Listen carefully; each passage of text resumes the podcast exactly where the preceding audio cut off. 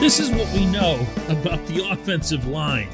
Even after Mike Tomlin, Kevin Colbert, Art Rooney, everyone associated with this franchise spoke over the past few days, all we know is that they still like Chuks. Good morning to you.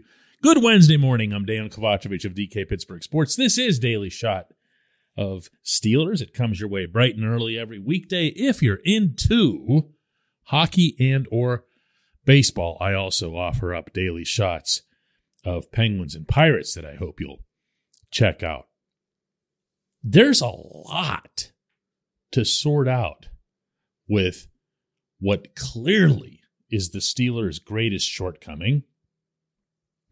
And pretty much all that we got from everyone involved was that they're happy to sort it out.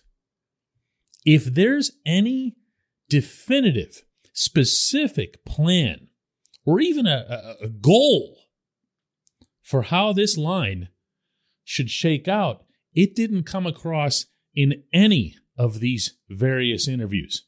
Again, here's what came out of it for sure.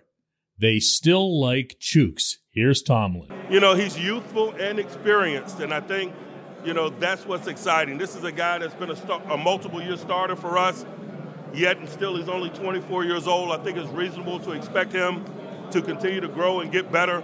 I know he brings that business approach, and those are some of the reasons why we're excited about continuing to do business with him. Well, I sure hope they like Chuks for all the money they gave him, nearly $30 million over the next three years, for someone they themselves deemed as being inferior to a player they just cut in Zach Banner. And yes, I understand health considerations and everything else. I'm just throwing that in there just to be, you know, devilish. But there's a lot of question marks. Believe it or not, a lot bigger than whether or not Chuks is going to live up to all that money. Because as you try to align these players, you pretty much come up with a couple of tackles and then, um, and they seem okay with that. Dan Moore on the left, Chuks on the right, and in the middle, through the three interior positions, you're looking at some combination of James Daniels, who will play because he also got a boatload of money, Mason Cole, who will play because he also got a boatload of money, and then either Kendrick Green or Kevin Dotson, neither of whom has a boatload of money, but both of whom are draft picks and young, and you'd think that they're not ready to discard either one of them just yet. But here's the thing Tomlin and Colbert both acknowledged that they don't currently have a center in mind. Now, again, behind the scenes, they might be saying something completely different. But up front, which does matter because it sets up the way training camp battles are staged, they claim not to have a center.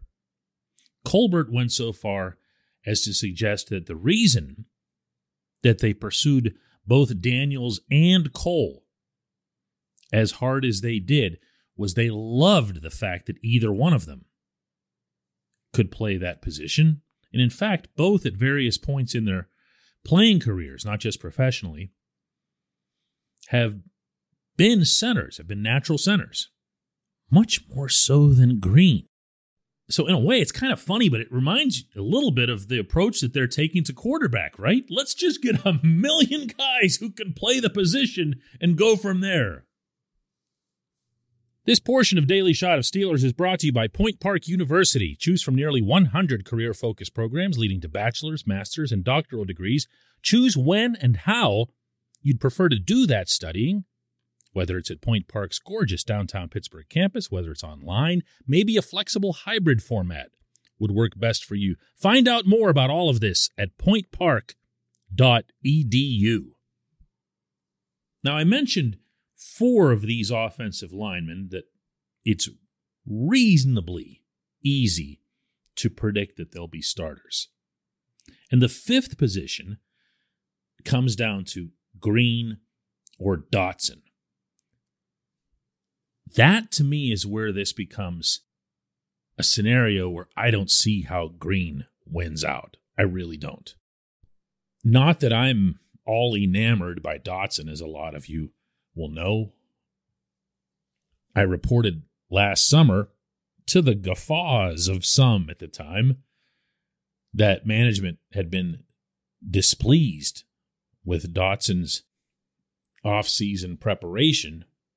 And I guess a lot of people just thought I was referring to conditioning. Dude shows up all chiseled. It had nothing to do with conditioning. It's all different types of preparation that you have to go through in advance of an NFL season, and doubly so if you're a younger player and you're still learning stuff. You're still learning an NFL playbook. You're still learning NFL opponents. You don't have a uh, some internal read on how to handle a specific opponent within the division.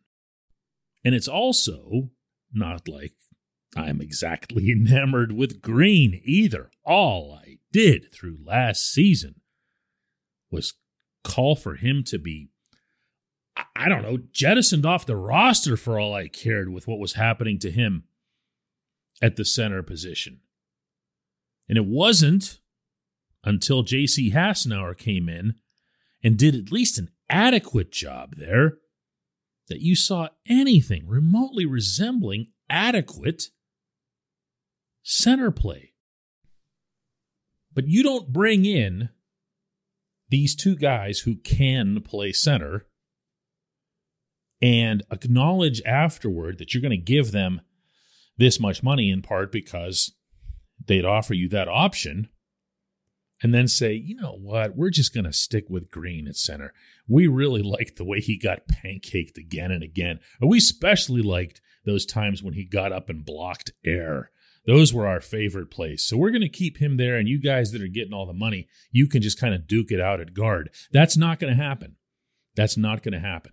This is going to come down to Green versus Dotson at in all likelihood, left guard. And as such, please convince me somehow that Dotson, who is at least a brute of a human, he's enormous, he's really strong. We saw that not last season so much, but the year before when he was first put in there. Do you remember for Matt Feiler when Feiler went down? He was knocking guys five, six, seven yards off the line of scrimmage. It was a blast to watch. He was actually a breath of fresh air.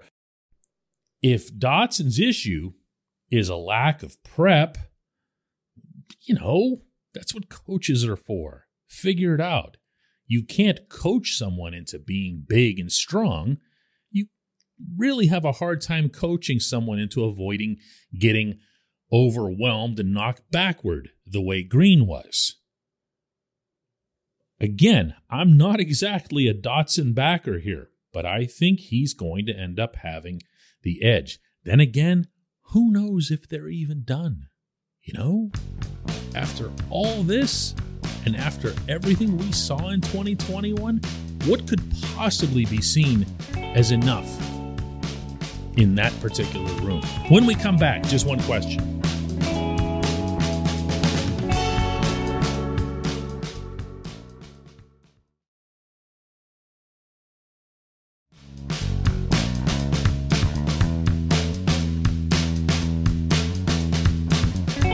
Back. Time for J1Q, and today's comes from Rich, who asks Could Tomlin's legacy be tied to this decision on quarterback? Yes, he's been very successful in the regular season, but you can't say that in the playoffs in recent memory with a franchise QB. You can't afford to lay an egg on the QB in this draft or next, as you've said on the show, because that could spell success or disaster for the next five or 10 years.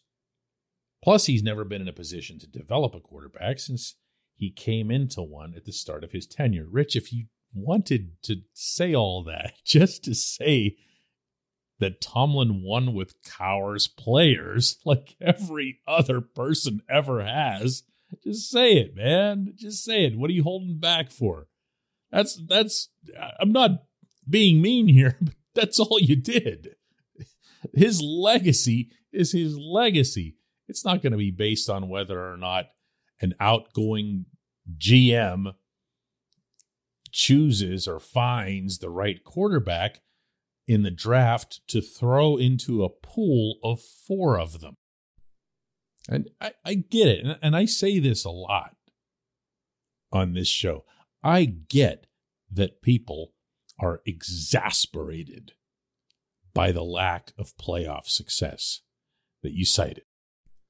But I'm of the belief that an occasional or sporadic playoff success in that same span wouldn't have changed the mind of a single individual who subscribes to the theory that Tomlin won with Cowher's players.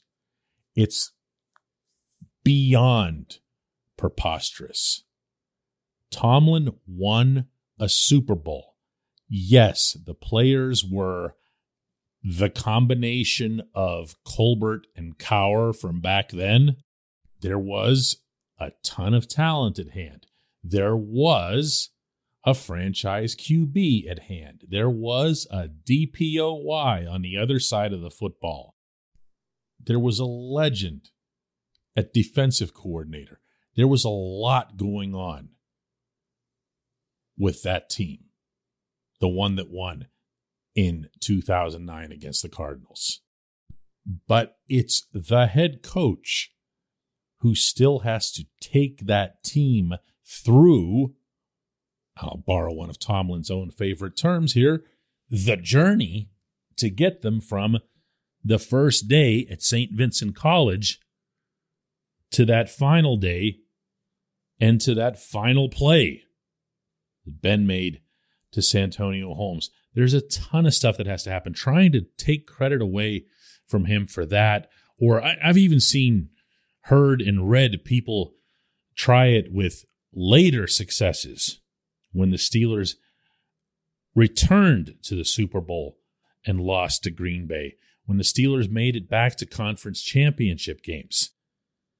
If you're really inclined to draw some sort of either parallels or distinctions between Cowher and Tomlin, I'm going to give you one name here that really should end this sort of dialogue Tom Brady. I am so very firmly of the belief that if it weren't for Brady, Belichick, and all of their various Gronks and receivers and whatever else they had there, Edelmans, that the Steelers would have been, should have been, a lot more successful in the playoffs over the past decade than what they were. Does that count for anything? Heck no, it doesn't. It's sports. You either win or you lose. And the Steelers have not been a good playoff team or even a playoff team for way too many recent years. But this Cowher's players thing, I mean, this was ridiculous at the very beginning and only got worse. And to throw this my way, uh, how many years later? Come on. You know, really? Maybe now that Ben's gone, we can finally have a different discussion uh, on this subject. I'm sorry, I, I, don't I don't make a habit of going after anybody asking a J1Q, but this one this one kind of rubs me the wrong way. I do appreciate the question. I do appreciate your listening. I appreciate everyone who submits a J1Q and who listens. And we will do another one of these tomorrow.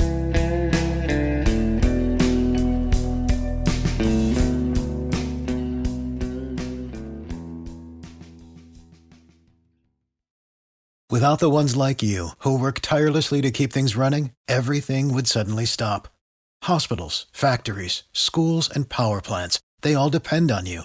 No matter the weather, emergency, or time of day, you're the ones who get it done. At Grainger, we're here for you with professional grade industrial supplies.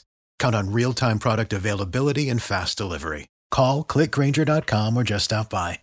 Grainger for the ones who get it done.